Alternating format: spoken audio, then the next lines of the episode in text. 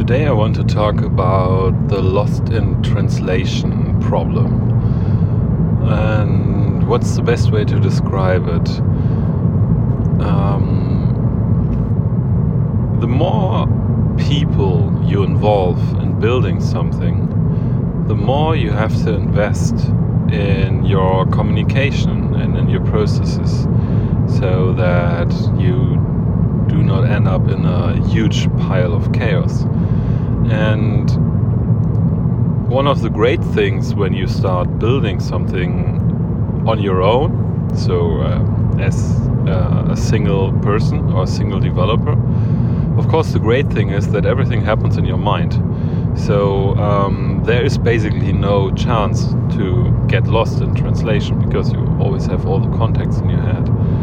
Um, of course, it starts to get a little bit more difficult if you involve one or two other persons, and then it depends a little bit on the on the setup that you have that you work together, and so it's not a huge wonder that a lot of founders, um, how to say, look back into their early days in a, in a very positive light because in the early days it was usually like a setup like two four people sitting in one room focusing on one thing to get one thing out.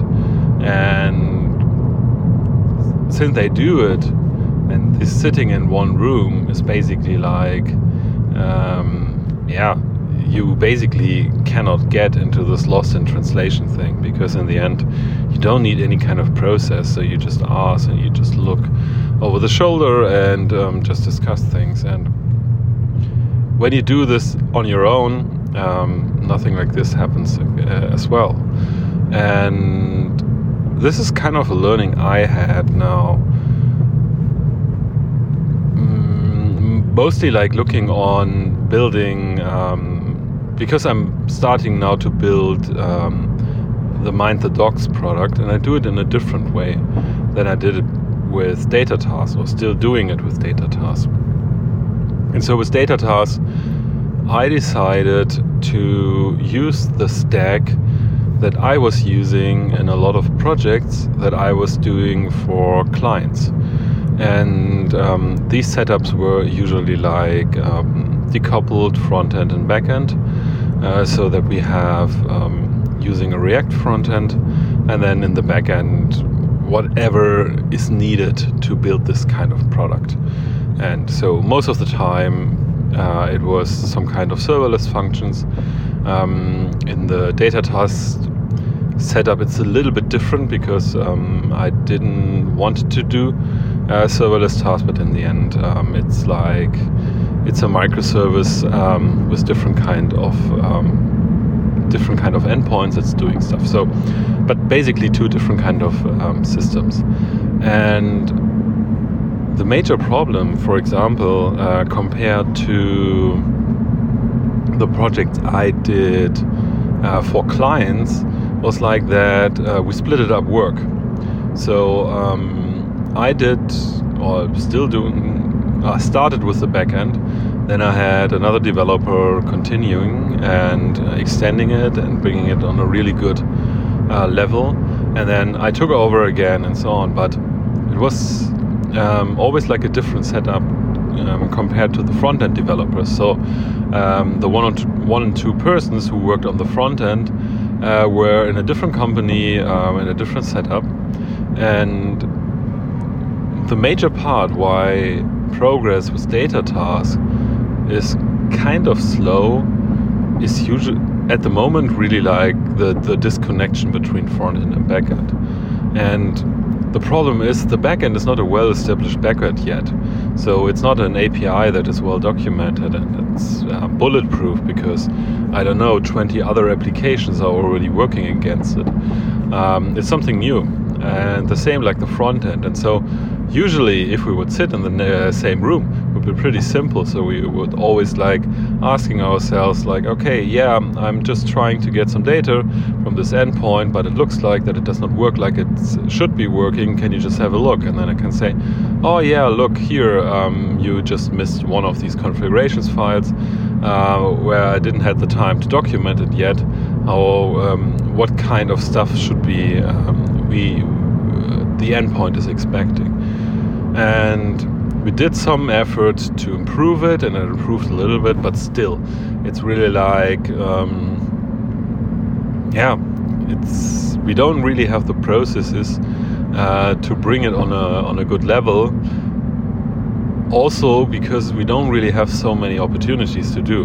So one opportunity would, would be like to create this startup um, setup at least for I don't know three or four times a day, or no three or four times a week. So uh, have a one hour or two hour slot uh, where we basically just connect together and we can just discuss things uh, when they come up, and if not, uh, we would just happily hack away.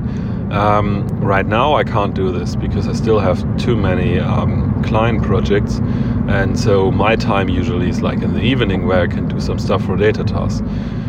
So, right now, we're trying little things to improve it a little bit, but right now, um, I basically have to stick with it. So, um, to get it ready to the to the initial version, and we're not so far away yet. So we have most of the um, onboarding sign up is already ready, and like the next parts are not so hard, hopefully, and um, and so um, it should be bit easier and then also like a bit quicker. But um, in the end, when looking at it, and especially like to the point where I had to make a decision what kind of setup I want to use.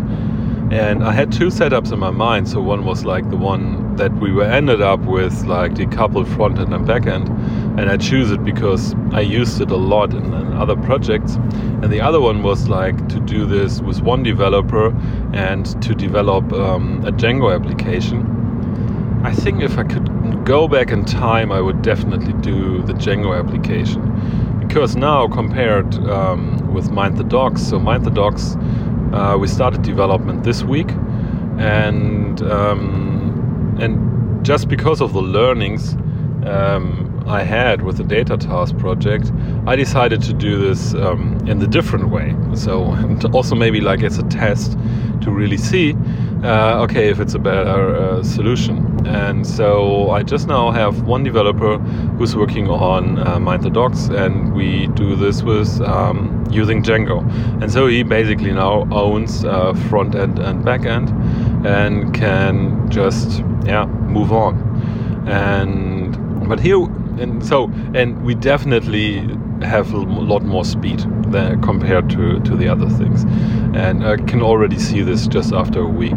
And i already see the other parts so all parts that i have to take care of. So right now this setup it's just like providing some external tools um, it's the same. So um, when I forgot to invite someone, uh, to invite my developer, then in, for example, the the transactional email tool that we are using, and he always has to ask me like, uh, well, have you added this um, setting? Have you done this, and so on.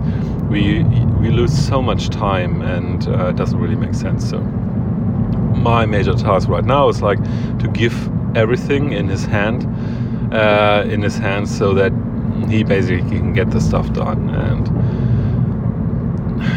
I don't know. So I will now wait next three four weeks how everything will go on, and um, so before I can I don't know do a proper final judgment.